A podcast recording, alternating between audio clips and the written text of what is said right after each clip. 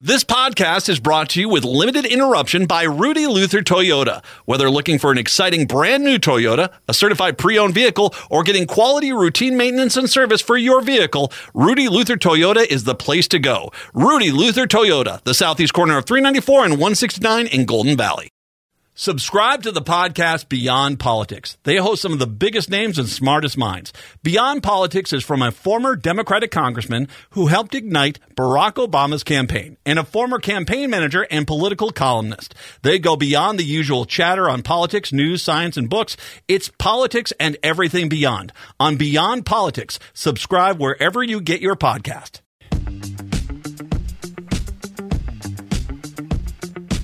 AM 950, the progressive voice of Minnesota, the Matt McNeil Show for your Wednesday Thanksgiving Eve. Good to be with you today. Uh, 952 946 6205. 952 946 6205 is the phone number. Patrick is here. Brett's roaming the hallways here like a gargoyle as well. uh, Stein's going to be here too. That's right. After taking a week off, we've actually made him stay at his radio station for another three hours longer than we wanted to because you got to do the, the gig. So he's going to join us here. I'm sure happy as a clam too.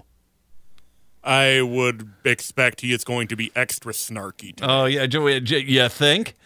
Uh, he's he's going to be like the contrarian flag opinion at this point. Uh, we'll get to all that a little bit later on.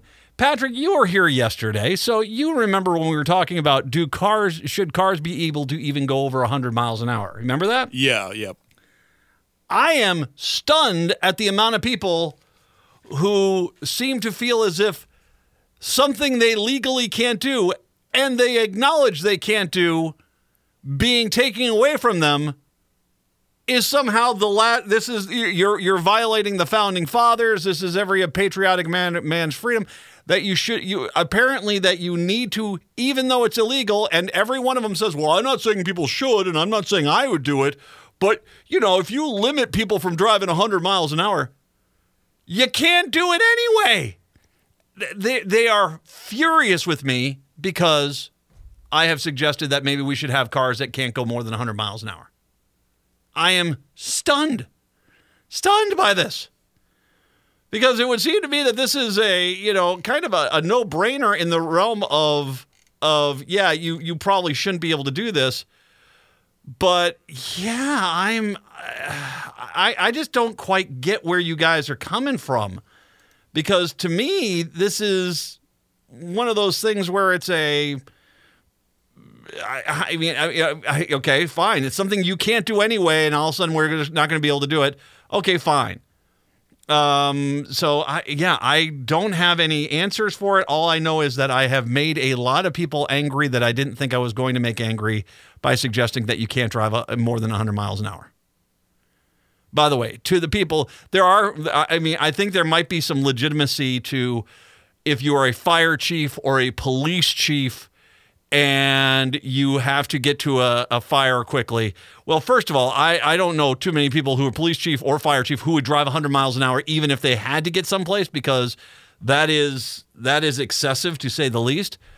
But maybe having, you know, if you are within a certain field and you have a, you know, like a badge or, you know, you're a fire chief or something like that, maybe having an exception for that. But I don't, you can't drive 100 miles an hour anyway.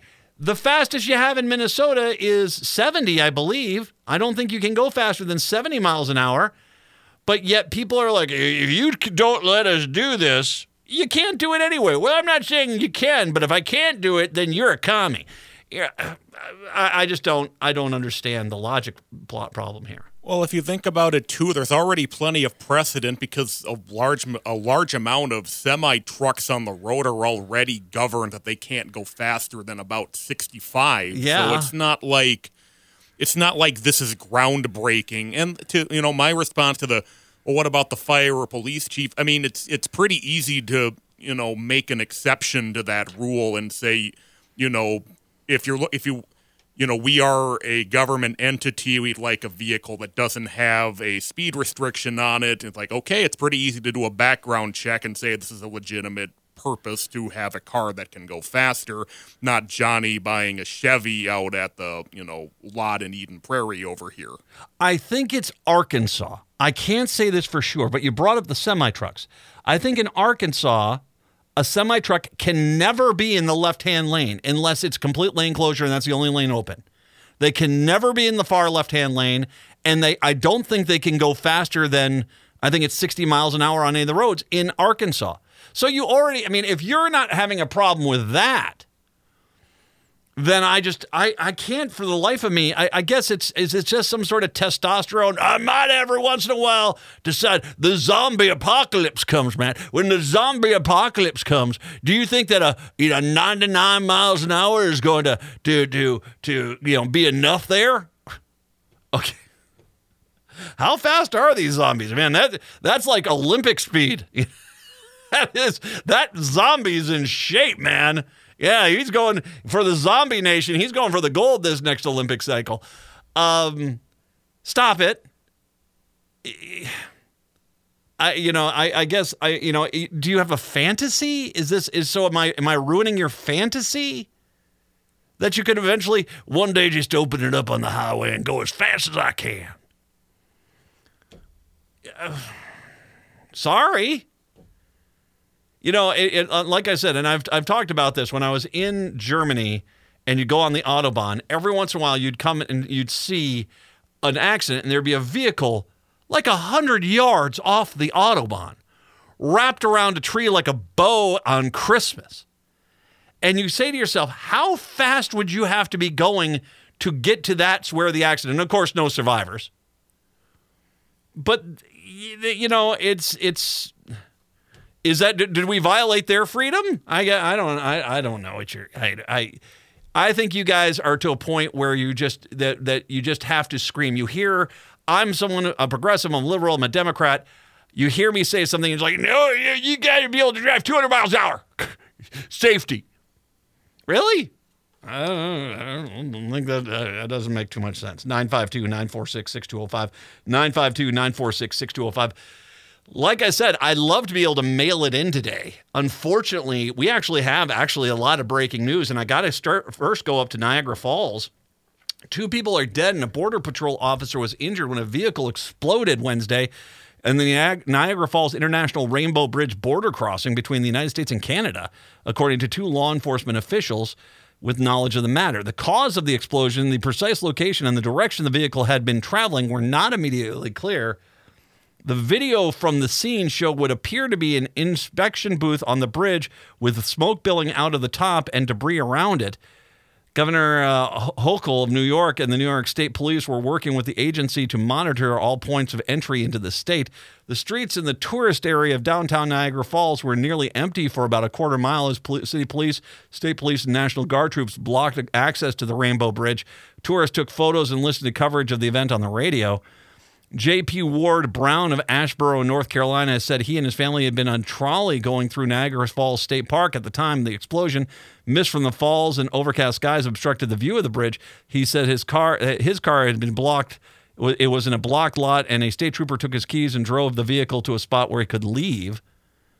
This is all pretty scary, said Ward Brown, who brought his family to Western New York for his Thanksgiving holiday. I don't want to think about a 9 11 moment like this, but it's hard. Dominic LeBlanc, Canada public safety minister, declined to say whether the vehicle that exploded had come from Canada because the government law enforcement agencies had received contradictory information. This is a rapidly changing situation, he told reporters. All measures are being taken to ensure the people are being safe. He said that the request of the American officials, all four bridges between Canada and the United States and the Niagara area had been closed, including the Rainbow Bridge, Peace Bridge, Lewiston Queenston Bridge, and the Whirlpool Bridge. The White House said that it was closely monitoring the situation. Biden and the Attorney General Merrick Garland had also been briefed. The FBI Buffalo field office said a special post that the agency was coordinating with local and federal enforcement. Remaining international crossings are open and on heightened alert status. I'm going to presume that's the ones in northern Minnesota as well. Um, with the governor's office, the, the, while airports and railway facilities in the area have increased security, there's also additional explosive detective dogs and police patrols, additional screenings being deployed at, by uh, Buffalo Niagara International. Uh, can, and Canada Prime Minister Justin Trudeau told the House of Commons we are taking extremely seriously brief comments before he left to get an update on the situation. Uh, that's from the Times. From Axios, the FBI on Wednesday is investigating the vehicle explosion. Uh, the explosion was on the U.S. side of the bridge, prompted the closure of multiple border crossings and heightened security at the Buffalo Niagara Airport. Um, Rainbow Bridge closed around 11:50 Eastern Time, so about 10:50 our time, because of a traffic event, is what they're saying. Witnesses told WGRZ TV, an NBC affiliate in Buffalo, that a driver was speeding towards the border checkpoint swerved around another vehicle before crashing, flying up in the air and erupting into a fireball. Ambulances arrived after the explosion, the witness says said. So far, officials have not reported on any injuries or attributed a cause to the explosion. The coalition's live cameras of the bridge were unavailable around 2 p.m. Uh, the uh, additional cameras showed crossing completely empty of traffic at this point. Um, White House is closely monitoring the situation, so obviously some things going on there. Um, the the Niagara Frontier Transportation Authority, which operates most of the pu- public transit systems in the Buffalo Niagara Falls metro area, said the increased security systems uh, wide in response to the explosion. The increased security includes additional checks for vehicles entering into uh, both Canada and the United States. Um, um, so, and, and, and I want to read one update here. Ontario and in Niagara Falls, Ontario, on the Canadian side, three heavy snowballs were blocked to block, block the entrance of the Rainbow Bridge from Canada. So they're obviously taking it interesting, uh, very seriously there. Um, the car involved in the incident was speeding towards the U.S. side, towards Canada. It, it, was it happened in an area frequented by tourists, but here was one one of the things that, and this is the the the law enforcement officials briefed on the incident said investigators believe the explosion resulted from the impact of the collision. The car went airborne and struck a cement pillar, according to the official. A suitcase was found near the car but did not contain explosives. A preliminary investigation has found that the car did not contain explosives, according to law enforcement officials with knowledge of the matter. So, what it's sounding like now, I mean, and once again, very fluid, very under kind of unknown here. Someone on the United States side tried to speed across the bridge, hit something, flipped, went airborne, and when it crashed, the gas tank on the car exploded, which has happened. I worked at Metro Traffic for many years. I saw stuff like that happen. So it does happen. Um, and and that, the, so that's what the cause. It sounds like two people are dead. That's the two people that were in the vehicle, and one of the border co- control agents was there. So it it doesn't sound like anything. At least to my at, at, at this point, I mean, obviously there could be other information. There could be stuff that they're not releasing, and that could be easily a case there that we could uh, to go with. But it does not sound like necessarily a terrorist activity. More of um, you know, as an individual, um, you know, reckless driving towards the international border. I don't, I don't know if they thought they were going to Bo and Luke Duke it and jump the thing. You know, it's uh, I, I have no idea what they thought they were going to do, but that's what it sounds like at this point. Um, it's interesting to see they are not they are not taking any chances with this, though. That even if this was just a case of some individuals that had, you know, just decided to try to cut the line. Um, that they basically um, they're they're treating it like it is indeed. You know, there might be an international element to it, so that obviously is going to be a case there. Um, so.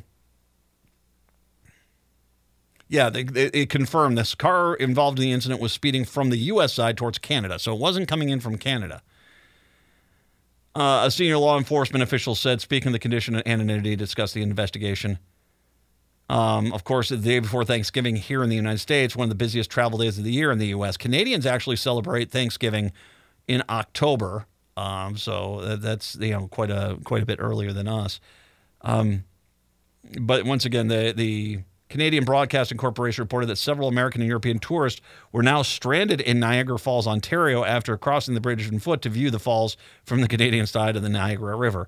I'm hoping at some point today they'll open this up and people will be able to get back across into the United States or into Canada, respectively. There, um, yeah, apparently, and and there it's become a police, you know, police a, a tourist attraction on its own. The amount of police by the Rainbow Bridge in Buffalo. A few tourists took pictures of patrol cars and military vehicles. Some posed for selfies. Uh, no traffic currently is on the bridge.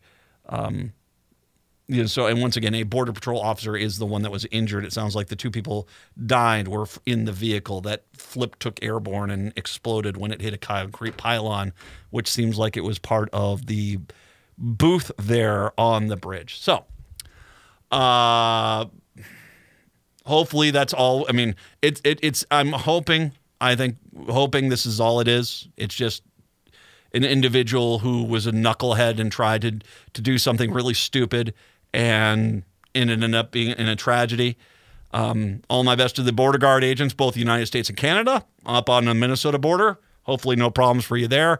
Uh, and just if you are going to be heading on out, I mean, obviously, if you're leaving from the Twin Cities Metro, you know, how is it? Uh, what is it up 61? Is that a that's three? It's two and a half to Duluth, so it's another two there. So like four and a half hours up to Canadian border there. Yeah, probably give it about five. Five, yeah. If you're going up towards Thunder Bay, just in you know you're leaving now, what the conditions are going to be. I'm going to anticipate a heightened security at the Canadian border. So if you're heading into Canada, or if you're one of our Canadian listeners, what's that all about there, eh?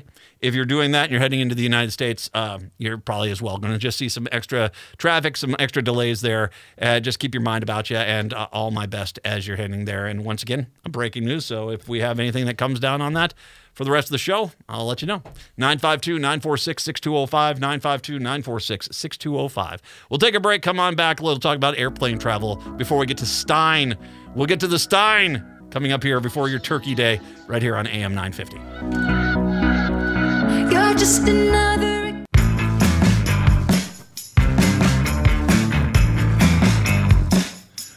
AM 950, the progressive voice of Minnesota, the Matt McNeil Show. 952 946 6205. 952 946 6205. You know, one of the things that has been very interesting with particularly TikTok, and I know. You know, there's a lot of people at China. It's a Chinese company, uh, but you know, it's it's dangerous. You don't want to go there. A lot of people are still there, and one of the things that is is been interesting is how people have really kind of taken on the airlines. And I, I think this is actually a offshoot of what happened last Christmas was it when Southwest Airlines basically collapsed. You know, they they basically their entire system collapsed and yeah, they they you know what was one time one of the better uh, carriers in the United States was just they looked like they were completely incompetent and couldn't run a, a dang thing. Um, but yeah, they they really kind of took it on the jaw, and you know, people said, you know, when when there are all these people that were getting their flights canceled and their their um they're, they're you know kind of they're being told oh you can't do this. People started educating people particularly at, tiktok about the rules that they have to abide by. Uh, channel 4 got to the cbs news travel editor peter greenberg he spoke to them he reminds travelers that weather might be out of your control, but that doesn't make you powerless if you're delayed or canceled. Passengers should keep a good paper trail, be good reporters, get names, addresses, phone numbers, and titles of any individual you talk to. If it's maintenance, they'll tell you. If they're missing a flight crew member, they will tell you. If there's no jetway available and they're delayed, they'll tell you. That was not weather. That's not something nothing that you did, and there should be some compensation for that. And if the flight is canceled for any reasons, you're entitled to a full refund. By the way, can I talk about uh, you know the so when I landed, when we landed from our flight from New Orleans uh, a week ago Monday night, we were stuck at the gate because they couldn't find somebody to come on out and operate the jetway to attach to the plane. As a matter of fact, they had the same thing happen in New Orleans when we flew down there. That I don't know if they were short on, you know, on runway crew or what the deal was, but they didn't have anyone that could get the the you know, and what I'm talking about is the the the extractor gate that comes from the building that attaches to the plane. They couldn't find anyone that ha- could, could operate it. And, you know, I, I mean, we weren't connecting, hitting a connecting flight per se, but, you know, there were people on that flight that were. And so, you know, they have to get off that plane and get to their next gate. and if you're at the, the the the Sun Country terminal versus the Delta terminal, you gotta, you know, and you have to jump down, and that's not a quick thing. You got to get over there, and so you have to move. That's not your fault. And so if they don't have that, that mean if they come back and they say it's going to cost you extra money to because you missed your connecting flight, well, that's not on you. That's on them. So, um, you know, just you, you make sure you do understand you do have some rights as an airline passenger that I don't think the airlines they've done a very good job of making it seem like I think in this day and age of getting things on Travelocity and Orbitz and online through clearinghouses, the mentality is you don't have rights because you you chose to cha- take the cheapest flight, the cheapest seat on the cheapest flight. Henceforth, you've got to sit down and take it. The reality is is you do have some rights there. Some of the other things the guy suggests: uh, check your flight status before you leave the airport. Make sure you, there's a spot for you to park. Look for security wait times. I've heard some stories. There's a little bit of wait at some of the the, the checkpoints. If a flight is canceled for any reason, you can uh, cancel the ticket and get a refund. If you want to keep flying, call the airline to book online instead of waiting in line.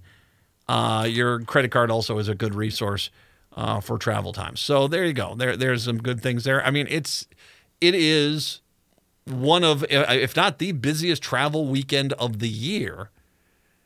I already I know so many people who are either driving out of town or having family coming into town. Whatever the case may be, first of all, be careful out there. And if I can say, because uh, was it Bluestem Prairie had the story out earlier this week that South Dakota leads the nation in drinking and driving incidents over the Thanksgiving weekend. Yeah, nice job, South Dakota. Um, you might want to clean that up there. Heaven forbid we get in the way of your your governor trying to be a vice presidential candidate, but maybe just maybe, you know, I can just I can just tell you the last two years have shown me South Dakota is an absolute freaking mess. I mean, it's a Republican right wing fantasy world, but it's a mess, and that state is so is poorly run. That being said, getting back to the point, uh, don't drink and drive. Um, I'm coming up here on that one year anniversary of getting hit by a drunk driver don't drink and drive. You you you know it's it, it at least I, I can say this for sure in the metro area. You got Uber, you got Lyft, you got cabs, you got public transport. You can walk. Why are you drinking and driving? Why? You have a friend who doesn't drink, they can give you a ride. There is no reason for you to drink and drive in a large metro area. Not anymore. There just isn't. That's just that's just laziness and self-centered arrogance you're doing it. You get out, and, and I'm not saying it's justified out in rural parts of the country, but in, the, in, in a metro area, you have so many options to get from point A to point B. You never have to actually drive. In rural parts of the country, I get it, it's a little more difficult, but that doesn't give you any justification to endanger not only your life, but the life of other people, like a drunk driver nearly killed me. So please be careful. Don't drink and drive drive safely.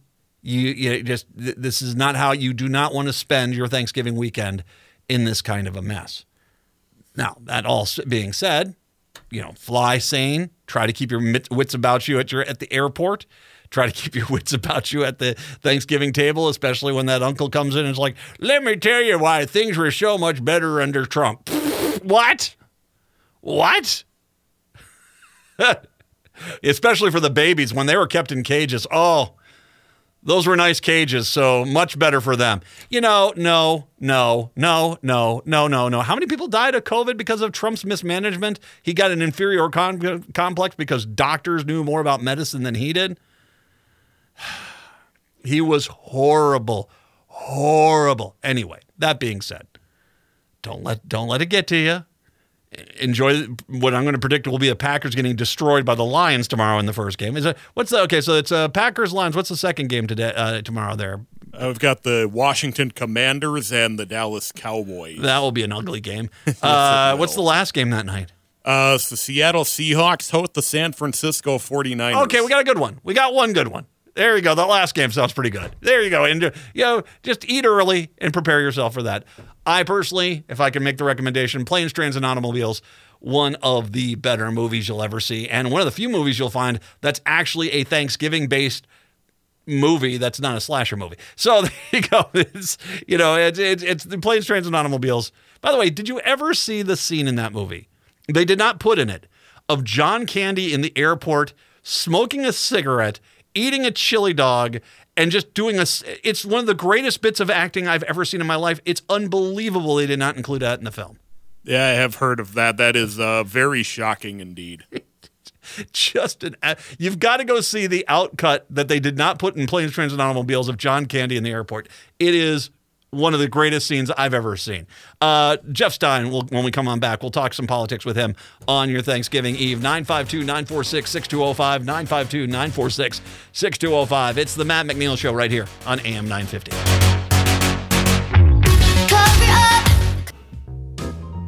Jeff, Jeff, Jeff. Jeff, Jeff, Jeff, Jeff.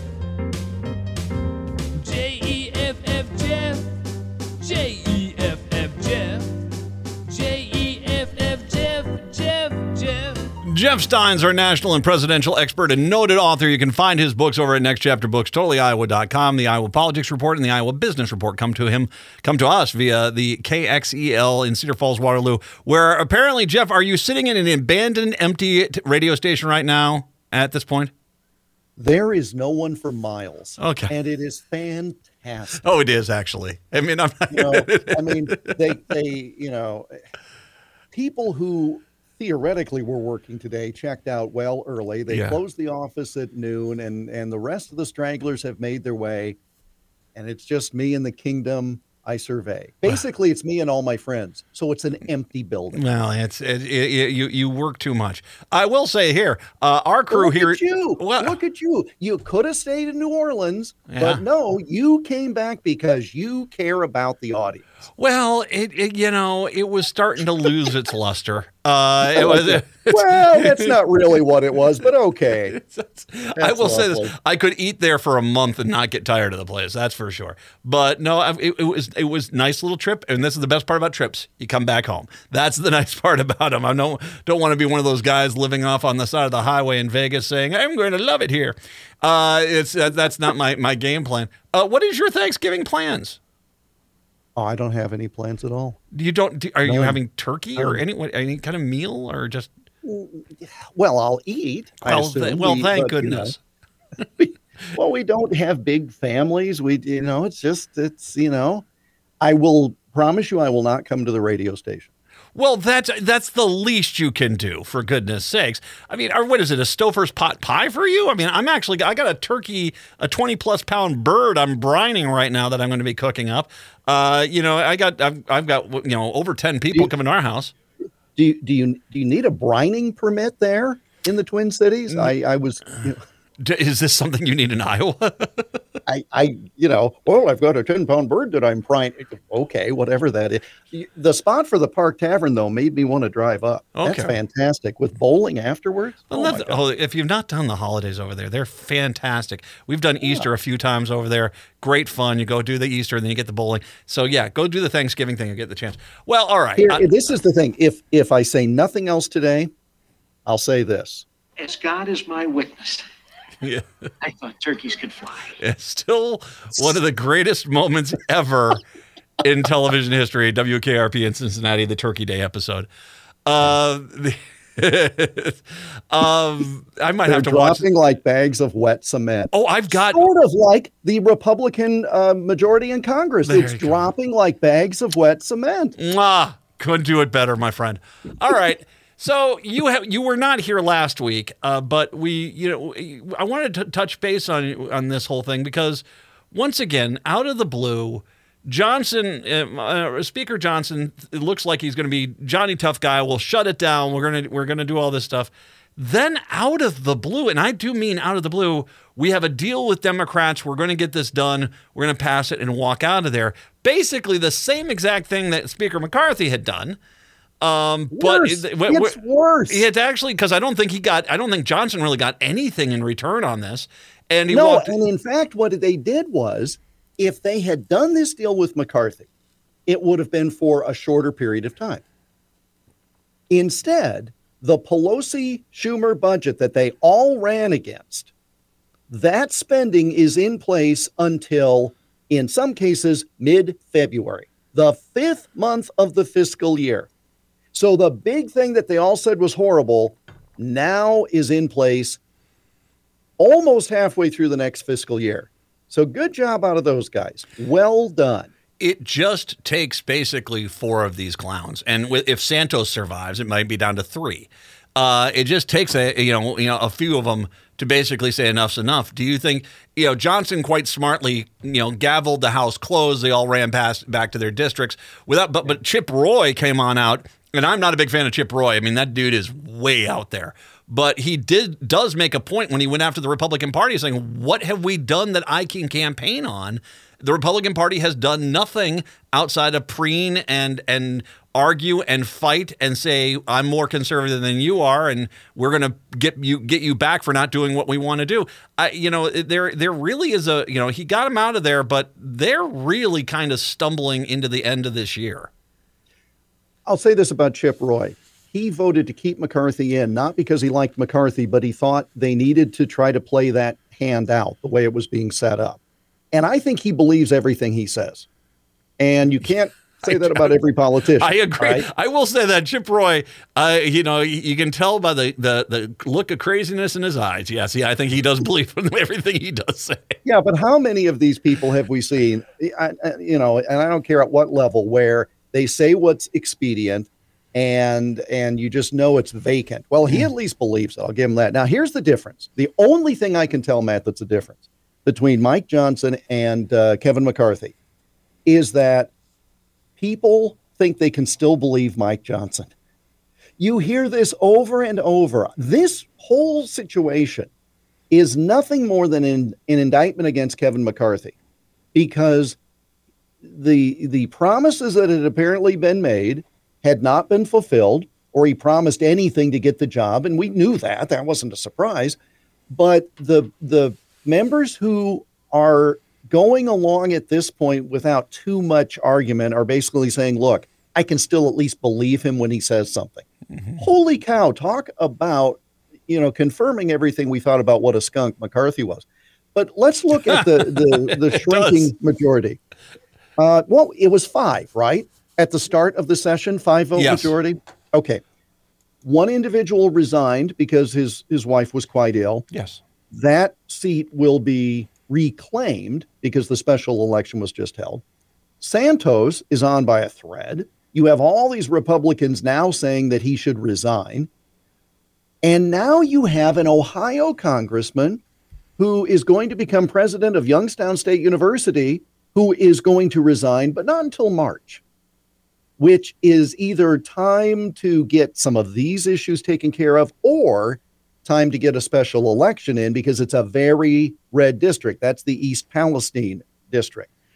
But let's say they don't have a special election in that situation. Let's say that Santos is booted out. There, you know, if there's a delay in the in the special election to replace the the, the one I just mentioned, you're getting down here to where it's going to be jump ball time pretty soon because heaven forbid somebody has the flu and can't make it someday because they got rid of remote voting. Yeah. Well, and they and one of the things which I find to be, you know, Matt Gaetz and that crew saw this mm-hmm. and they tried. Their whole goal was that we can control the whole thing because we they need all of our votes. The reality is, is it's been interesting to watch the Republican Party not necessarily cater to them. I mean, I still think they're fairly betrothed to that far right of the party, but there comes the point when it's it, they, there clearly is some things that they're trying to. We do not want to be anchored to them when it comes to general election time. But that being said, it's I just I I mean I don't see how Johnson when they do get back. My guess is going to be they're going to try to get rid of him. Oh boy! And, and by the so way, and, and, and can I say, and I'm wondering if this quick olive branch with really no concessions to the Democrats was a signal to them saying, "Hey, I might need 20 of your votes. Make sure I get them if this comes up again." And what it also did was kick everything past the holidays. None of this, okay, we've got a deadline before Thanksgiving. Oh, now it's before Christmas. Whoops, now it's before New Year's. We've all seen that. And this was a matter of saying, and I've said, look, if you wanted to have leverage, keep lawmakers in town and hold their holidays hostage. I mean, I, I think that you know what's what's a deadline worth otherwise, right? But uh, by virtue of just kicking it ahead until mid-January, basically, it's like okay, we're not going to have the histrionics and drama. We'll figure it out. We'll be adults. But that said, I cannot see anything that suggests that the situation, Matt, in January, when the first uh, of the two tiered, the latter uh, comes due, I don't see anything that suggests that it's going to be any different then. There's not going to be a magic solution. They don't have votes. I mean, it's it's the kind of thing. And the other thing that's going to that you should watch as early as next week. This is the time of year when folks opt not to run for reelection. You're coming up with filing deadlines. That's why Joe Manchin dropped when he did, et cetera. Um, Santos is a whole different situation, but the point is, pretty soon they're going to have to be up or out. How many Republicans want to be running for reelection in the U.S. House with Donald Trump at the top of the ticket? I would. I mean, I- th- there were there were a number who dropped in 2020. Now, I'm not casting aspersions about anyone. I'm simply saying how many of them. I mean, college presidency is a sweet gig. You know, Yeah. the guy in Ohio, I'll give him that. yeah, that's not right? a bad one. That's a that's a good one. But you could have said no because being a congressman's a pretty good deal too, unless you had to face reelection. Well, I'm just saying that that this the the group of Republicans who are going to try to solve this issue, you may have a large number of them who aren't running for reelection. Okay, what does that do to this whole dynamic? Does it allow them to be even further to the extreme and hold up the process? Or are they going to be just kind of pho- phoning it in and, and do whatever uh, their future lobbying partners want them to do? Well, and let's just be honest. They're not going to get a budget passed out of that house because there's no way on the planet that if if they go with the the, the Matt Gaetz and Lauren Boebert side of the party, that they are basically going to put out such an atrociously toxic poison pill of a bill, they won't get enough Republican votes to get that passed. But to get it to where you get enough there where you're going to have enough Democrats to help get it through, I think that will poison the water hole for the Republicans also. So I mean, there this is I mean, this is kind of nice. We get to talk an old school political problem. Their lack of being able to get together a comprehensive budget is going to cost the Republicans dramatically because Chip Roy, once again, although I highly disagree with him on a lot of things, he was right when he was sitting there saying, "What has the Republican Party done that I can campaign on?" And they're they've got to start bringing in some level of results. And frankly, they just it's not Biden or the Senate that's stopping them. It's their own incom- in, um, um, incompetent methods that they're working with right now. Well, and if you figure that Johnson can come up with a budget that will appease half of his caucus and enough Democrats so that it leaves, for example, the IRS agents intact, but it cuts something else or it adds border or whatever it may be. Then you do have, as you said, uh, a possible uh, toss him out on his ear as speaker as well.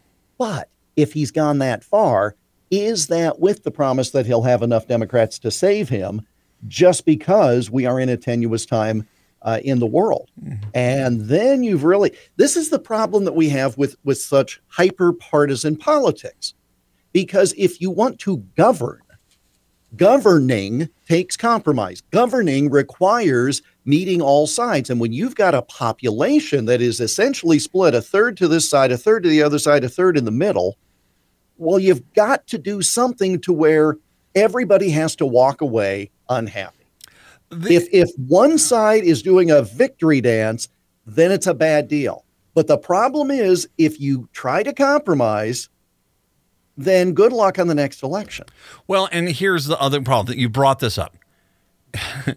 CNN just released some audio of Speaker Johnson back from May of last year, where he basically called abortion a holocaust, which is once again, you and I have talked about this. 40 years of you guys screaming you're going to get rid of it, that kind of rhetoric. All of a sudden it's gone. All of a sudden you're on the wrong side of the public opinion polls and you're frantically trying to paint yourself here. We're not talking 10 years in the past. We're talking a year and a few months ago. He is the speaker, once again, a bellwether for the party that you can point to. Here is audio of him saying, you know, clearly talking about how abortion rights are on the ballot are are, are something that he's 100% against, y- you know, you and I have talked about this.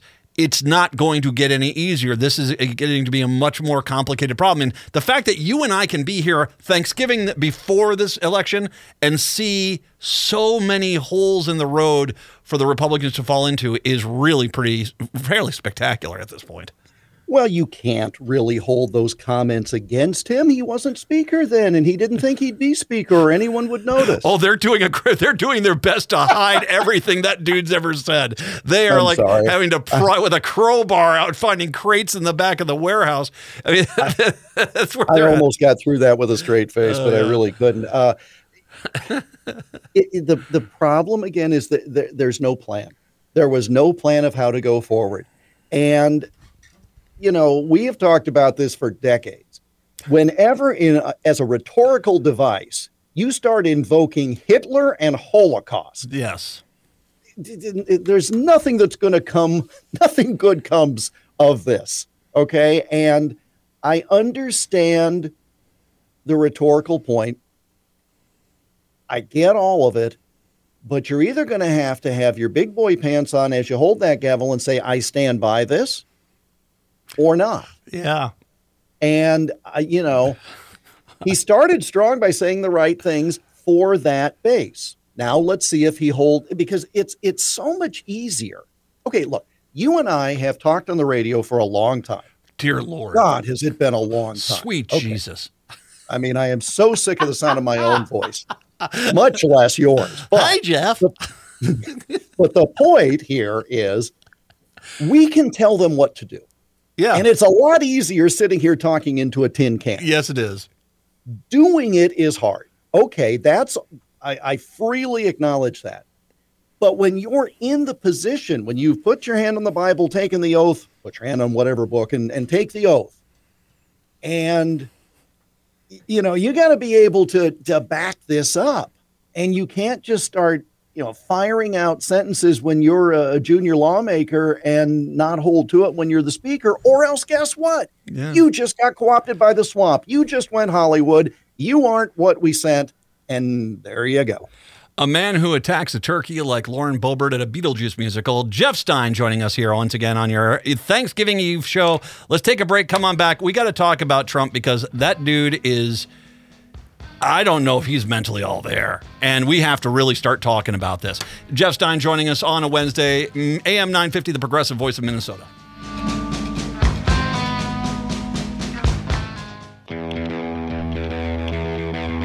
AM 950, the progressive voice of Minnesota, the Matt McNeil Show. Jeff Stein joining us for his usual political visit. I'll tell you what, Jeff, if someone gives me $1,000 for charity, I'll take my roasted turkey. I will find a theater, we'll put night vision on the cameras, and I'll reenact Lauren Boebert at Beetlejuice only with a turkey drumstick, okay? Well, um, let's Happy see. holidays.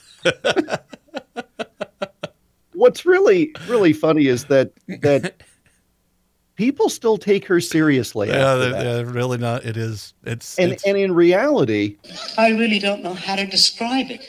but that's one of shouldn't have let me near the drops you machine. should, oh, it's the morning zoo. Uh, Uh, by, by the way, as as uh, in the break, I got an email indicating that Donald Trump will be doing a rally at a place called Whiskey River in Ankeny, Iowa, a week from Saturday, and then he will be at a community college in Cedar Rapids. Want to go? Uh, no. Uh, okay, so um, uh, they they have I cameras. think they have. I think they have food and drink at Whiskey River. Uh, well, but I'm going to. Uh, no, I don't. Okay, let's talk about Trump for a quick sec. Sure. he goes and does these rallies because I mean, a lot of time. I mean, Joe Biden says one thing out of line, everyone's like, "Oh, he's lost it. He's old. He's he can't he can't function." Have you listened to Trump's speeches? It's it, the one down in Texas. There was the whole wheel wall section, which made no damn sense, and then he got into talking about the the the PP tape, and and an extended conversation with the crowd about this that just meandered and kind of. There have been multiple times where he is just he doesn't make any sense at all. He just is, you know, it seems to be I don't know where he's at. There have been times. It's not the entire time. There, there's that he does say things that are you know you can understand and follow. but almost every speech now he does, there's kind of the free form moment where it basically is like jazz. You have to to hear it, you know, you know, kind of all over the place. And I'm kind of stunned at this point. And like I said, I'm watching these tapes. I'm like, how come people aren't pointing out this does not seem right? Well, you know, jazz is America's pure form of Yes. music, and so um, I I watched him at a on TV. I didn't go uh, at a rally at uh, the Fort Dodge, Iowa High School gym last week, and it was a very small venue on purpose. And then he went up to the crowd and signed things, etc. But now these videos that he's doing, I mean, he's claiming credit for getting Chuck Grassley elected. Chuck Grassley's been a member of the U.S. Senate since 1980.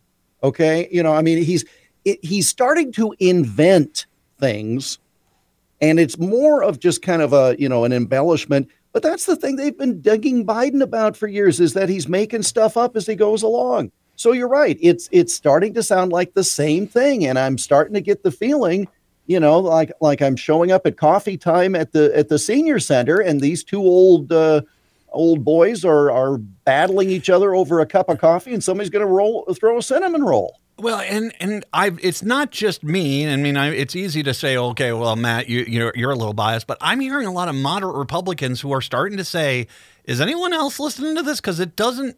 I mean, it's one thing with the the embracing of fascism, which is really kind of scary, but it's the fact that the the person. I, I wonder how mentally well he is. Well, he's a very stable genius. He told you that. uh, the Two last hundred and fifteen time, pounds but- of that, yeah. yeah. Well, the, the, biggest problem is, and we heard this last summer, uh, you know, party pros are saying this is not going to be good for the party if he's at the top of the ticket. It's only gotten worse, those concerns. And the concerns are not just he might win the White House and it could be a bloodbath for Republicans down ticket. That's the kind of coattail effect that is in reverse, where he might be able to win on the sheer force of his own personality, despite everything you've just mentioned. But it's going to be a tragic situation for anybody else with an R by their name. In, Min- Potential. in Minnesota, we got no Senate race this, this time around. So yeah, it's it's definitely that top of the ticket's going to really impact the rest of the races. So uh, and I'm I don't see a lot of Republicans really happy about Trump in Minnesota. Not saying they aren't, but I'm just saying they're not. They're keeping it somewhat quiet. Uh, happy Thanksgiving, my friend. I do hope you have a wonderful day off, and do not go to the office. All right. Promise. I will not go to the office. I'll post the Iowa Politics Report a little bit later on. Hour two of the show that's coming up next. Hi, this is Laura. Listen to Food Freedom Radio every Saturday at 8 a.m. or anytime via podcast. Our individual health is connected, connected to the health of each other, and connected to the health of the earth.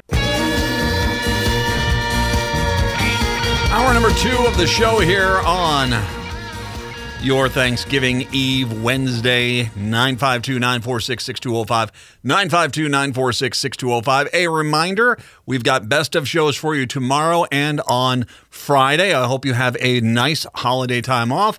Uh, we will be back with live shows starting on Monday and uh, some big news coming up for the show here. We'll talk about that next week. Okay, we got some big news coming in. Uh, 952 946 6205. 952 946 6205. Uh, did you see? I'm going to save the flag talk for a little later. I got. I want to kind of go out on a on a lighter note here. I, I, but uh, but I one quick thing before I get to a main story here because I got to read. I'm going to read a whole story here in just a second because you got to hear this to kind of believe it. But I want to mention. You see, they're going to open up the U.S. Bank Stadium for people. I think it's twice a week. Tuesday, Tuesday and Thursday, they're opening up for four hours, and you can pay 15 bucks to go in there and I guess rollerblade or run during the winter. I did see this, yes. Okay.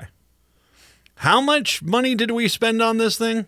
Um, we spent a few, uh, like a billion. I, I think we, when you look at all the infrastructure improvements we had to do with like sewers and electrical and Wi-Fi and stuff, I think it's close to two billion dollars. We did some math numbers a long time ago. It's a lot of money that taxpayers of this state, the taxpayers of Minneapolis, the taxpayers of Hennepin County, and the taxpayers of the state had to put forward to do it. And of course, we still have, you know, we, you know, the the the, pull tab stuff. But the reality is is that this is called the People Stadium. That there is this idea that you're going to be part of the culture and stuff. You're charging 15 bucks a pop to go into that dang thing. And and I'm trying to remember when the Metrodome was there, I thought that was free. I think you just had, you know, I thought that was relatively free if I remember correctly. Some people have said no, towards the end they were charging, but you know, some and some people have said, "Well, Matt, come on, fifteen dollars. That's not much. You know, that's they need to pay for people to clean the place up." Oh, okay, wait a minute. If like hundred people come on in there, and so they're going to make fifteen bucks off each one of those people. That's a hundred, one thousand five hundred dollars. I guarantee you, it doesn't cost fifteen hundred dollars to clean that place. I mean, they probably got three guys out there paying, you know, not getting paid too much money eh, to clean it up. And plus the fact that they're going to make this point. Hey, maybe as a big freaking thank you to the state of Minnesota for giving a billionaire a massive stadium, maybe, just maybe, you don't charge us at all. You say, hey, out of the goodwill and benevolence of the Wilf family. I'm sorry, I couldn't finish that statement sentence. Uh, God. Yeah. It's bad enough that they went after the Gopher baseball team and kind of booted them out, and that was supposed to be part of the deal. But I guarantee, I, mean, I guarantee you, next time when, when they need they need a hat in hand, it's like you know, you know, we need you guys to help. It's the People Stadium. We- We're so willing to work with you. Just give us fifteen bucks before you can get in the damn People Stadium.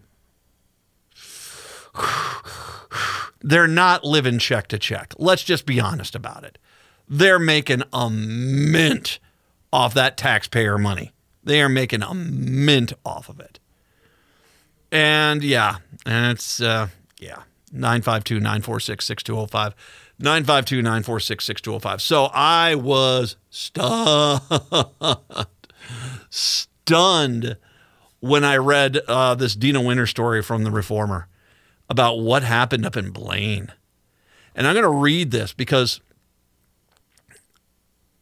the, the I I interpret this not just as a city that may or may not be trying to cover up a sweetheart deal for the mayor because I think there's a legitimate question on whether or not they're trying to cover up a sweetheart deal for the mayor.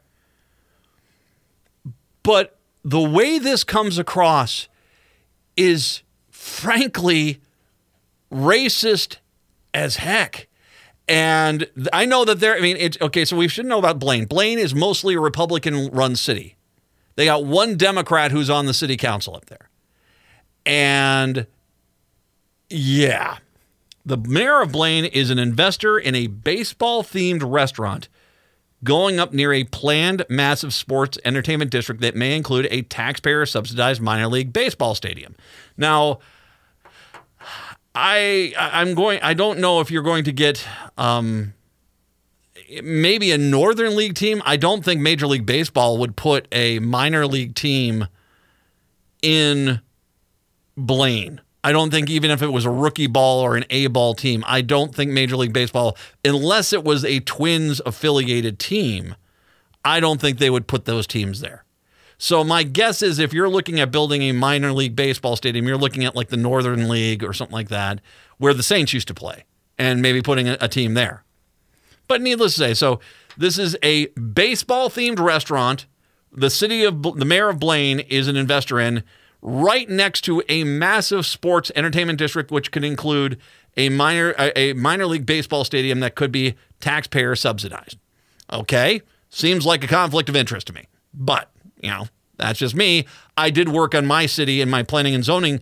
Uh, I was on my city's planning and zoning committee for four years this would be a huge red flag for me. If this was my city and this came in front of us, it wasn't. And if I could say, when I was on planning and zoning in my city, and which, by the way, I highly recommend you get involved in your city committees and stuff like this. It is actually very gratifying because you are helping your local community. And I think that that's a good thing.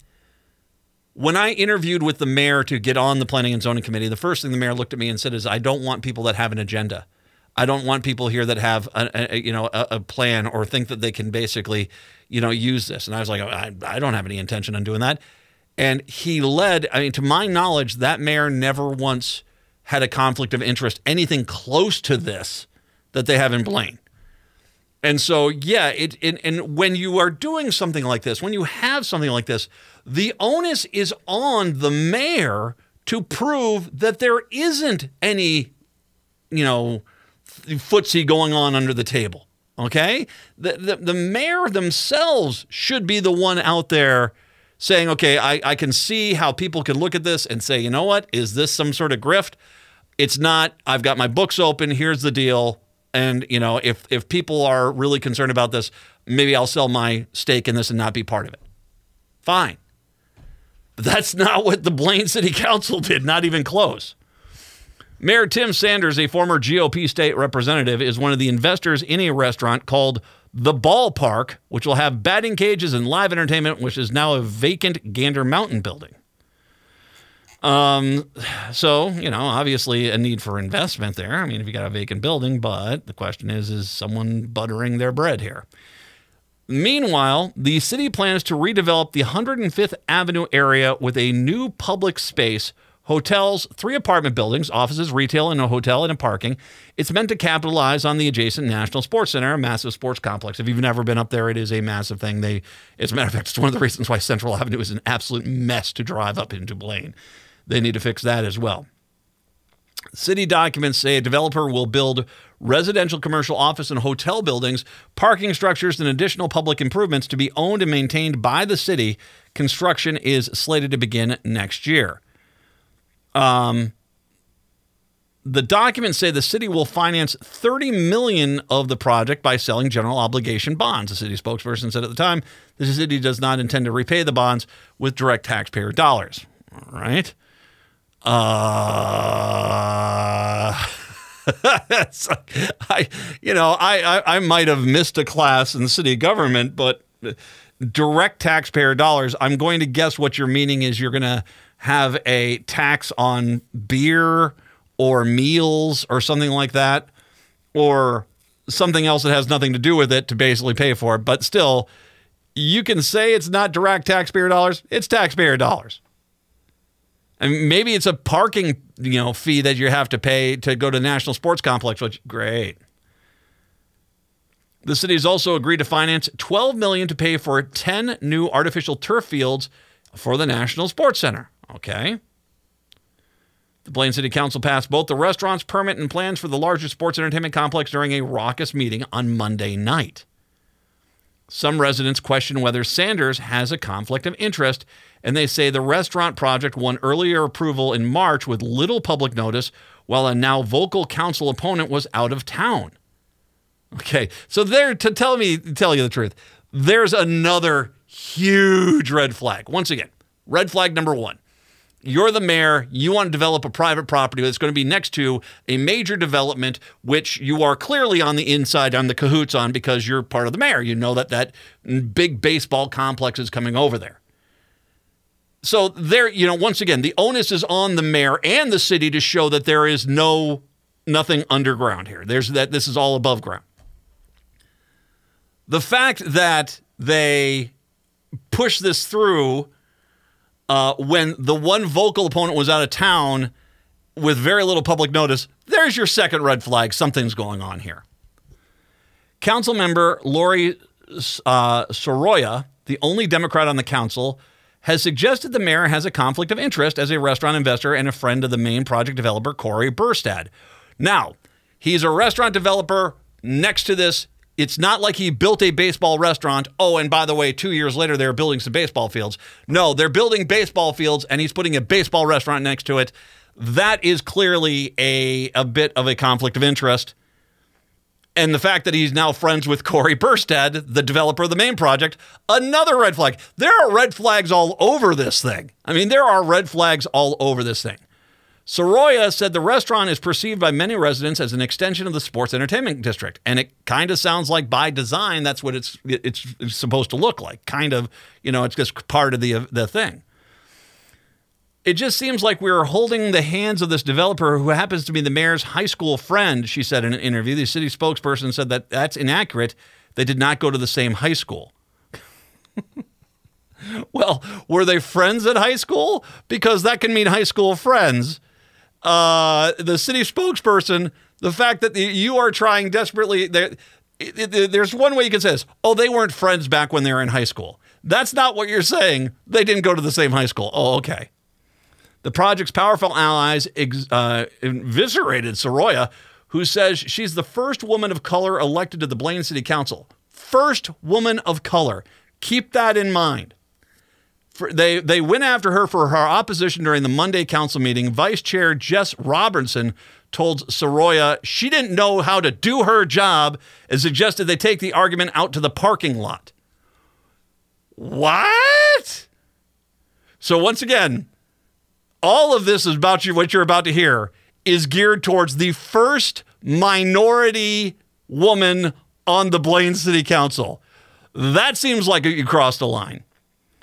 Sanders recused himself Monday for the agenda item about the restaurant he's investing in, but not for the larger sports development also on the agenda that would likely benefit the restaurant.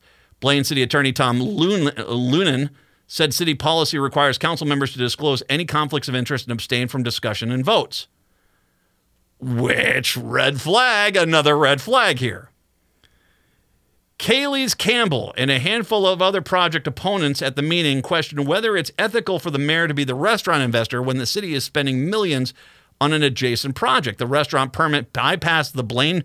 Here you go again. The restaurant permit bypassed the Blaine Planning Commission and went straight to the city council in March, but was back on the agenda Monday with the amendment to move the patio and live entertainment center. So basically, they didn't even go through their planning and zoning committee. They wanted to just skirt past that. And the only reason this was back on the agenda was because they're trying to, you know, you know, you know, get a patio and live entertainment a- element added to it. City pa- planner Sheila Selman said the permit typically would go to planning commission first, red flag, but city code allows some projects to go directly to the council, typically when no nearby residences would be affected. Um, they have apparently uh, other projects have bypassed this uh, over the last few years. A parade of Blaine residents testified in support of the mayor and his restaurant, prefacing their comments by saying how many years they've lived in Blaine and how many children they have and whether the kids play baseball. Uh, okay. Some say the mayor's investment in the restaurant shows his commitment to the city, shows that he's he's he's he's ready to print some money. Michael Jordan, not that Michael Jordan, who lives in Blaine for 18 years, says the project is needed to keep entertainment dollars from leaking to nearby communities. Okay, dude, you've got the Blaine, you've got the National Sports Complex up there. where do you think where do you think else are they going to put this? I you know, this that is that is a straw man argument if I've ever seen one. Oh well, other communities will get this. Really? I don't know too many other places that have a massive sports complex already there. So yeah, that just you know you might as well do it. You might as well do it, and don't look into the mayor's connection to it because it might go someplace else. See, those are those are two separate things. But once again, I want to make sure the whole straw man argument of it could go someplace else. Uh, I mean, is anyone else considering something like this? I don't think so. Don Kvet, Kvetin, chairman of Village Bank, said his bank is financing the restaurant. Um, I don't know what we're talking about. He's just opening a business, he said, because, okay, so bank guy. All right, I know your industry corrupt as hell sometimes. All right, so let me explain this to you. If you're the mayor of a town and you're directing taxpayer dollars to a specific project, and then on the side, you're going to have a private business next to that project, which is tied undeniably to the project that you are identifying that you are going to build, that would seem like a conflict of interest it would be like basically saying, hey, we're going to build a new Disney World in Minneapolis. Oh, and by the way, the mayor of the town is going to basically be in charge of all the, the bus transportation to, they're going to have the, the Disneyland bus service and they're going to own that and it's going to take all the people there. Well, there's clearly a conflict of interest there. And once again, fine, you can look at amusement park or something like that and say there's going to be a benefit to the community. But then you can turn around very quickly and say, but you clearly have a mayor who's going to be making a lot of money off of this situation. And so to sit there and sort of say these two things are separate, that this is just this is just some guy, this is just Joe. He's trying to build a business. Yeah, come on, stop Ayn Rand. I don't need your lecture. I can see there is so many red flags on this. It is not funny. But when we come back as well, uh, let me talk about some of the comments that were made to the first minority woman on the Blaine City Council by the rest of the Republicans on that council.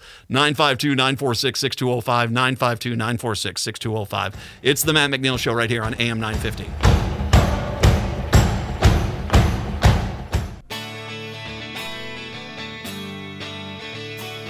AM 950, the progressive voice of Minnesota, the Matt McNeil Show. Back to the story from Blaine, because, and this is once again Minnesota Reformer, and it's an excellent piece, and Deena Winter once again hitting it out of the park, reporting the news a lot of other people will ignore. Um, so going back to this, this is the banker who's who's basically arguing, you know, what, what he's just trying to open a business. There, there could not. His argument is, why would you even want to look to see if there's a conflict of interest here? You know, he's just he's just a businessman because the mayor. This is a direct quote. Because the mayor doesn't wants to grow his financial condition because he's able to. We shouldn't be judging people on that. Really? If they're fixing the system to where they get a massive advantage, that we shouldn't look into that. If they're approving a if they're approving a sports complex because their buddy gets to build it and they get to build a restaurant next to it, we should probably look into that. I'm not saying that's the case, but this is the problem you have. Unless there's a full investigation here, how do you know what the mayor is going to be doing? The banker continued, We should be applauding him because he leads and he wants to be part of this community. I think jealousy does nobody good in life. Uh, once again, a non, you know, a, just attack the individual because they're asking a legitimate question here. And once again, the onus as a guy that was on city councils in uh, boards in my pa- in my past, the onus is on the mayor to prove that there is zero conflict of interest. And right now, I can tell you right now, if this had come up between and boards I was on, there's no way in hell we would authorize this because it clearly seems to be some level of conflict of interest. We would need the mayor to explain more than just "it sucks to be you" sort of thing. Now, that's not saying that's what he said, but you know, kind of get my point. You need to have above board conversations. Kevin Landry, who acknowledged he no longer lives in Blaine but does business there, said it's clear the mayor has enough friends on the council to get what he wants, but suggested he step away from the restaurant. I believe that it's unethical for the mayor to have business to make money off the city that he's supposed to be representing, Landry said. The council vice chair running the meeting in Sanders' absence, Robertson, chastised Landry for being disrespectful. When Saroya disagreed, Robertson got short with her. We're good, Robertson said sharply.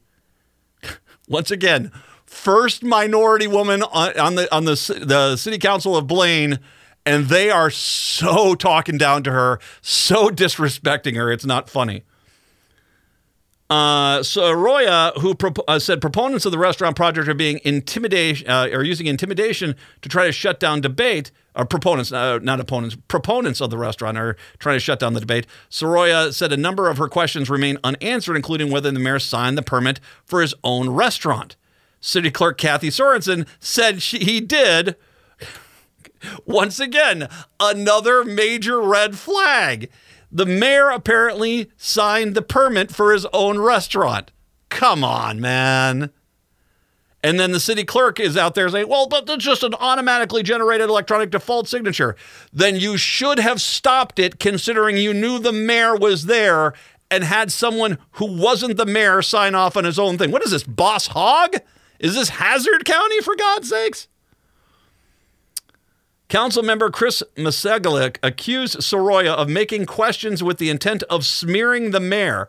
Robertson, the vice chair, again became animated and lamented the Blaine City Council should be the elite of the community and decried personal attacks. Once again, the same guy who basically accused someone of being not being respectful. Um, Robertson then thanked the developers for investing in Blaine. It could have been Coon Rapids. No, it couldn't have. I'm pretty sure Coon Rapids probably didn't have this out there. You're just saying that. Unless you do you have a plan that was Coon Rapids was going to be this development? Because I'm going to guess there wasn't one. Saroya said the council set a dangerous precedent by calling her questions smears. You will not intimidate me into silence, she said. Robertson banged her gavel, accusing Saroya of insulting city staff when she, which she called the dumbest, most asinine thing ever. If you don't know what your job is, learn it. Once again, this is white Republican City Council Blaine talking to the first minority member of the City Council. If you don't know what your job is, learn it. Wow, you racist jackasses. and you can say to me, well, that's not racist. No, you sure sound racist. You sound like, you sure sound like a bunch of racists up there. I'm just going to say it. And especially, it should be noted, we're saying this as when they get people to come to that national sports complex, they get a lot of minority kids coming up there to play soccer, right? Of course they do. It's part of their image. You come up here, we don't we we're not out there. We're not we're not telling anyone that they can or can't be here. We invite all people up here to play, but you get someone on the city council who's not, you know, Republican or white, and this is how they get treated? And once again, everyone on this city council should be saying, okay, Mayor, we need to make sure we have this on the up and up. And clearly, clearly the city council seems to be in the bag for the mayor at this point. Um, if you don't know what your job is, learn it. This is this is basically just shouting down the one minority voice on the city council. The mayor returned for an agenda item financing the overall sports development after Saroya noted she was the only council member asking questions about the project at the meeting. Robinson chided her, saying she asked her questions out of public view. So basically, saying, I'm not going to. You know, uh, the public doesn't need to see my legitimate questions I have for this event or the, for this development. Saroya asked whether properties would be taken over by the city to make way for the project and was told the city is looking to acquire four properties, is negotiating for two of them. Okay, another red flag. Are you going to eminent domain two properties there? I mean, I, I find it funny because these all seem to be right wing conservatives. How many of these people are like, drain the swamp, get out the corruption? And then you have this whole thing and like, you know, someone's questioning it, which is what they claim that they want to do. And yeah, you've got four properties you want to acquire. They're negotiating for two of them. Does that mean two of them have already sold? Does it mean you're going to eminent domain two of them? What are you doing? The mayor said the project will create town center and capture spending by the National Sports Center 7 million annual visitors. Once again, that's not a question. The fact that your restaurant will take advantage of those as you make this development, that's the question. Conflict of interest? This is truly a remarkable project, Sanders says. It will likely, it will really kind of restore the balance of power in the metro area, putting the North Metro back on the map and saying we're worth investing in. Didn't we just author? I mean, for God's sake, go listen to the tapes. How many times have I talked about we need to completely redo 65 through Blaine? I mean, you're you're not you're not some you know bastard stepchild here, Blaine. You you've got people who have been fighting, and as a matter of fact, I believe thanks to the Democrats, you're actually going to get some work done up on that that Central Avenue corridor. So good there. Uh, Saroya was the only member to vote against a preliminary financing plan for the sports project. Saroya said in an interview that Robinson treats her even worse behind closed doors. The council is expected to have a rubber stamp. This Robertson sounds just like you know, you know, dear Lord, does the, the, you know sound horrible? It's just the good old boys club. She says I have thick skin and I don't get intimidated easy. Robertson, see, I mean, if, I'm sorry, Robertson needs to be admonished clearly just from from what you've seen here in in this meeting, the the Robertson, the vice chair, should be admonished, and she should have to publicly apologize to how she's treating this other city council member. And I guarantee you, my suggesting that probably sends Robertson into a rage. How dare you make me apologize to her? You know that sort of thing. I, I'm I'm gonna take a guess that that's probably where she's at. Um, but yeah, this is this is wildly out of out of line. And once again, I want to go back to the the earlier comment. Jess Robertson told Saroya she didn't know how to do her job, suggested they make the argument out in the parking lot. I mean, this is, I mean, I'm sorry. I am reading this as I read this from the, the, the Minnesota Reformer. How do you take this any other way outside of city council being racist to the one first minority city council member? Because it sure sounds like it. And how there's this entire narrative in the entire thing about, you know, how dare you question us? Wow. Boy, it sure sounds like a great place to go and spend your money. And maybe this is what maybe this is what we need to do. Maybe we need to point out to the minorities of the metro area who Blaine desperately needs to come up there and use their sports complexes. This is how the city council treats the first minority person on the city council. You really want to go up there and spend money? I'm just asking that question. That's all I'm asking. I'm only asking the question because it sounds like in closed doors, it's worse. And this is atrocious. I mean, if any, I'm thinking about when I was on the, my, the, the one committee, if anyone spoke like this to another person, they would have been booted off the committee. And this is ugly what is going on up in Blaine. And it makes me really wonder what is going on behind the scenes.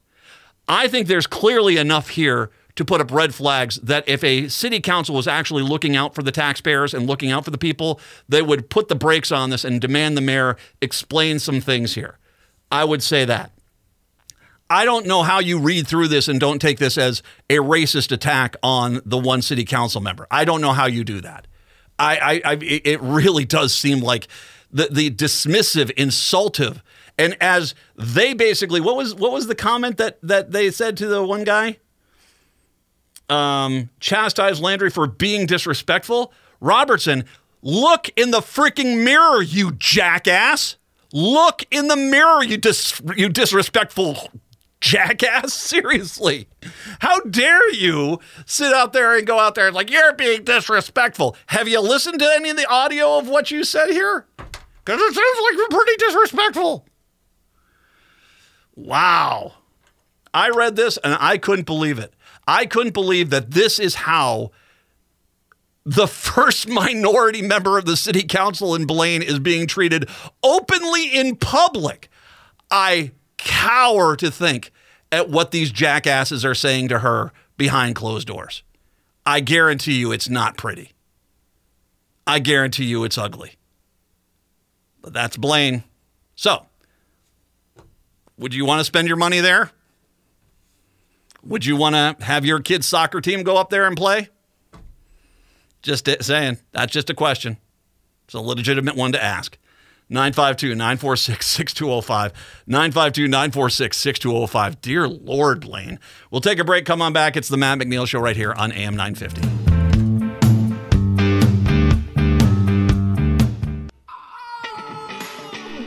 So I want to make sure, really quick, I want to make sure very clearly here. There seems to be enough red flags here that this mayor should at least do his due diligence and basically in public show that this isn't a you know because you know, there seriously seems to be a conflict of interest here with this restaurant. Oh, and by the way, my buddy's going to be you know developing all this land that's going to be tied directly to you know the the theme of the restaurant is tied directly to this development. So that clearly seems to be a conflict of interest. But it's the insane. Once again, reading from the Minnesota Reformer, if those comments were the ones that were said, holy gosh, that is a that's that that's what racism on a city council looks like. If that's what was said, and I, I mean, I can't the, the jackassery of this Robertson. I mean, to to to the way that as as she demands, you need to treat us with respect. We're the city council. Hmm. then treating a member of the city council as disrespectfully as she did. The first minority member of the city council, by the way, and apparently, according to that one city council member, gets talked to a lot worse behind closed doors. I think we all see what's going on here. I think we all see what's going on. 952 946 6205. 952 946 6205 is the phone number. Um, that let's get into the flags. the flags. Speaking of seeing what's going on, um, there's been a lot of pictures of the flag. Patrick, uh, have you yourself seen the six flag uh, finalists that are out there? I have looked at them, yes. Yeah. Um, your thoughts on them? Well, uh, the finalist that I wanted to be there was not there. I wanted the uh, the North Star flag. It's the one with the yellow star, kind of the wavy white. It, it you you'll you'll recognize it when Was the star up in the corner and they had the line and they had the green and blue? Yeah, th- Yeah. I thought that was a good one too. As a matter of fact, I was surprised that one didn't make it uh, into the final rounds. Um, I will say, I think they've got gold with the state seal, uh, the one with the loon uh, and the water and trees and crops. Uh, the, and it says the Great Seal of the State of Minnesota, 1858. I think that looks like gold. That is, as a matter of fact, I think most people I've talked to have said, yeah, that one stands out. That one looks really good. I think so. Uh, that so that's the seal is done. The flag is Um, yeah. As a matter of fact, the, the yeah, actually, one of the flags that was the final six, that yours was there, it just did not make it. Um, I was a little surprised by some of the flags that did make it, though. They they. I, I think of the flags that they narrowed the list down to. Now, first of all, I'm not. You know, this was always going to be about personal, you know, likes. These final ones were going to be about personal likes. Of the ones that got there, I think the snowflake slash star one, where it's in the middle and it's a snowflake and a star on a blue background. I think that that one is hands down the best of them. Now, that's just my personal opinion, but I think of the remaining ones, that is hands down the best of the remaining ones. I think the only one of the final six that I won't say I hate it, but I would go, I would hope they don't pick that one. It's the one with the large star up in the corner and kind of the, I don't know if those are trees or what kind of, I don't know. the, the, the kind of the triangle like a kid's game you know you know when, where they, they basically use very base shapes to make some trees. And yeah i'm i I didn't i didn't that one kind of missed for me too. Um the one with the wave on it the blue wave that matches up with a white wave on the top of it with a star in the left corner it's kind of interesting but still i think that if of the remaining ones just my personal choice is the snowflake star. That one looks the best. And once again, one of the things we've talked about is a state flag does not have to be busy. Take a look at South Carolina's blue background, a crescent, and a palm tree, and that's it. That's what their entire thing is. Yep. And keep in mind, too, these are not the final six. They can take and mix and match elements of these six to make a new flag. Uh, the the the the. And by the way, it's a palmetto tree. I know, I know, palm tree, palmetto tree. That's the official thing. Um. Okay, so I, I look at this now. I want to say, I don't think, and I posted this yesterday. Of course, when you get down to the final ones, they're going to be the contrarians.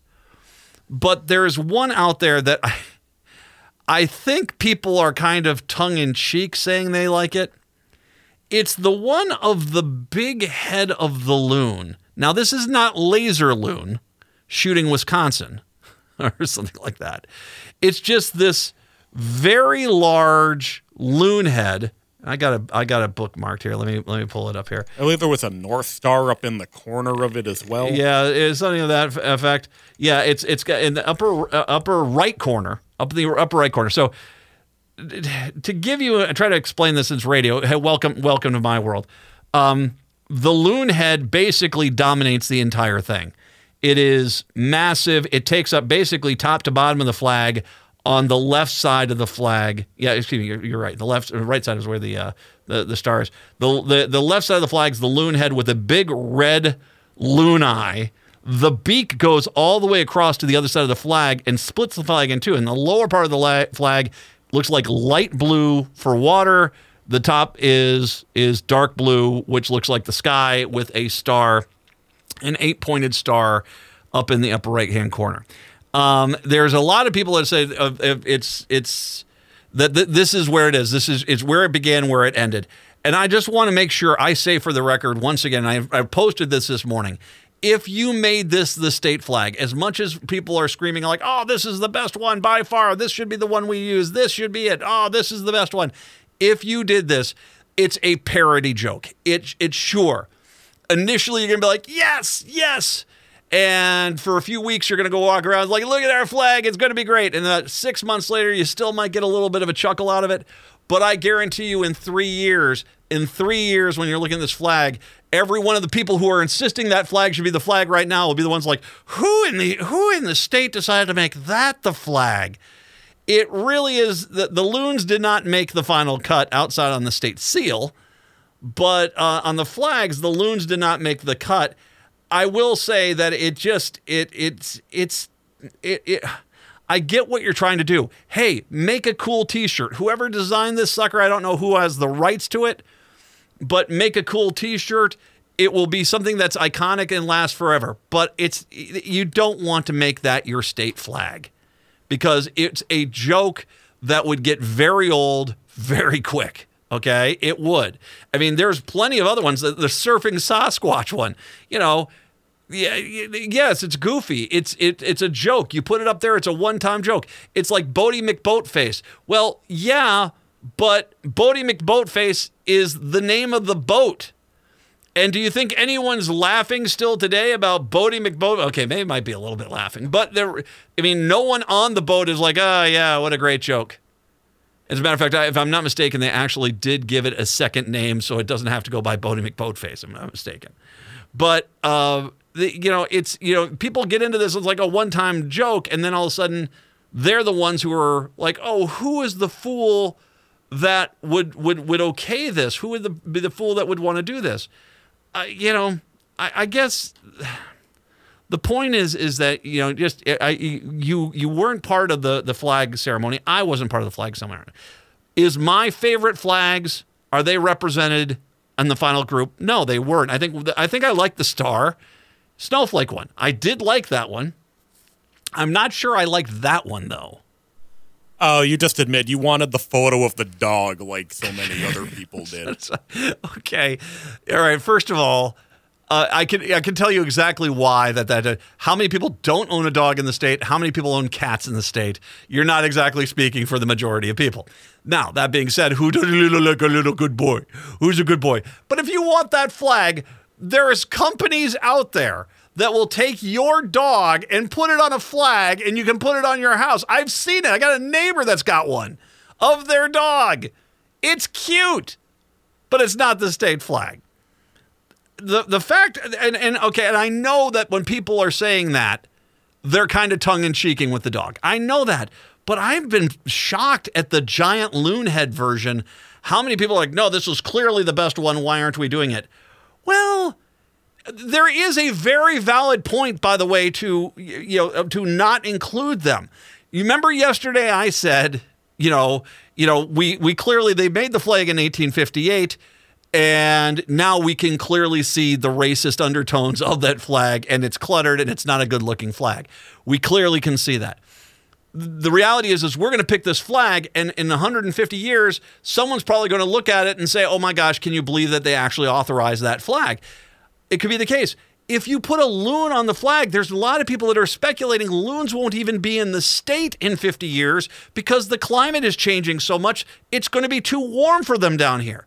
So that would be like having a Wolverine on our, our, our state flag. Used to be Wolverines in the state, not anymore. You know, it'd be like, I mean, I guarantee you moose will not be in the state anymore either. You know, it's just, you, you're, you, you, if you add it, you have a flag. I mean, it's got to be something that's going to stay on the test of time. And if we quite literally have got climate change so out of control to where it's going to warm up to where the loons aren't even going to be here, then what's the point of having the loon on the flag? Now, that, that aside, once again, long term focus there, it's it, it's kind of goofy, and that's why I think some people like it. But trust me when I say this, a lot of people who are like, "Yeah, this is the best flag," I guarantee you, in three or four years, they're like, "I still can't believe they authorized that as the flag." It's not going to be considered. None of the loons made it. Not even Laser Loon, that didn't make it. Um, Sasquatch didn't make it. That one bizarre Chinese one, which I thought was fantastic, but really weird, that one didn't make it. And I'll give Patrick credit here. That one, I like that one that had the star in the upper left, the white wavy line, blue and green. I thought that was a solid endeavor, but they didn't go with that one. We see what's left. And just once again, in my personal belief, my personal belief, the snowflake star one, where it's centered in the middle on just a blue background. Although some people have said maybe the blue background needs to be changed a little bit. I don't know if they're meaning darker or lighter, but needless to say, that I, I think of the remaining ones, if we have to choose one of those, that's the one that looks like it's the best option. No, no notes on the state seal. Go with that loon one. That is sensational. And as a matter of fact, some people have said, could you put that on the flag? It's a little busy to be on the flag, I think, but it is an excellent design. I mean, the state seal of Minnesota, I would buy, if that becomes a state seal of Minnesota, I'd buy a shirt with that state seal on it. That is a solid, solid design on that one. 952 946 6205. I will expect Thanksgiving weekend. I'm about to get inundated with Matt, you don't get it, Matt. I don't. You're right. I don't. Happy holidays. 952 946 6205. 952 946 6205. We'll wrap up the show when we do return. It's the Matt McNeil Show right here on AM 950. AM 950, the progressive voice of Minnesota. It's the Matt McNeil Show. 952 946 6205. 952 946 6205. Native Roots Radio, I'm awake. They are live right after my show. Make sure you stick around for that. Best show. I can't tell you how proud I am to be the lead in for that show. They are a fantastic show. Native Roots Radio, 5 o'clock hour right here on AM 950. Patrick, put on your headset. Let's chat here because we have, it is Thanksgiving um, what is rank for us right now, Patrick? This is the Patrick list. Rank for us your top three food items for Thanksgiving. Uh, stuffing. Stuffing is number one. All right. Now, can I, can, if I may diverge for a quick second, what kind of stuffing? Just a traditional stuffing? Yeah, just a traditional stuffing. And I'll I'll uh, I'll throw the caveat. This is actually not in any particular order. It's mashed potatoes and gravy. Okay, fine. That's number one. Then we'll go the stuffing, um, and then we will go with the macaroni and cheese. Mac and cheese. Now, is it, we talking homemade mac and cheese? That's right. Damn. Man, I love a good mac and cheese. You don't get it that much up here. I think I I I, I think that that's a crime. I think that that's a crime. Uh, uh, gosh, I'm now now I'm having. I just had some mac and cheese in New Orleans, which was just I don't know what the cheese blend was, but it was like holy cow! Took like three bites, it was all gone.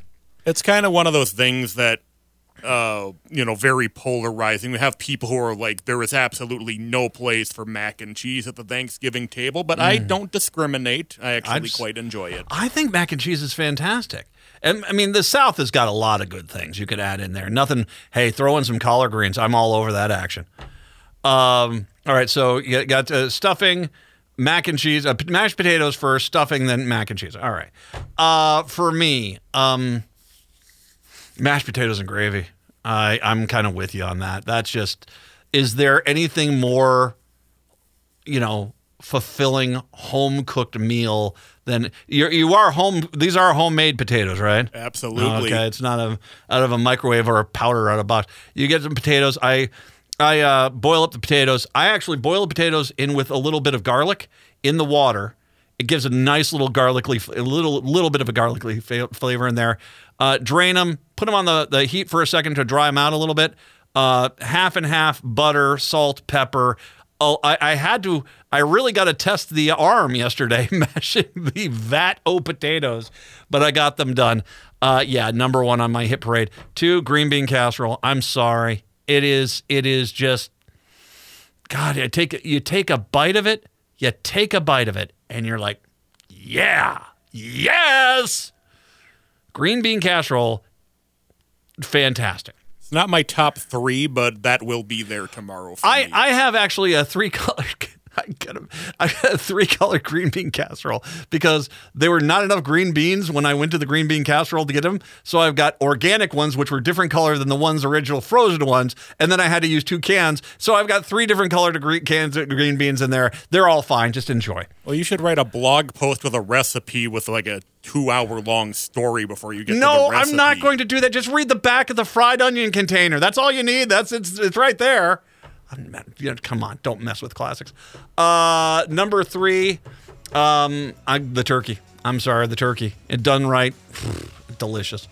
Uh, enjoy your Thanksgiving. Drive safe. Listen, please. Drive safe. Be careful this holidays. Keep your patience about you if you have to travel. Have a wonderful Thanksgiving. Thanks to Patrick and Brett and Chad here at the station and Jane as well. Thanks to all of them. Thankful for you. I'm incredibly thankful for that you guys spend your time with us. So thank you very much. We got best of shows on Thursday and Friday. We are back with the live show on Monday. Have a long weekend and enjoy yourself till Monday. See ya.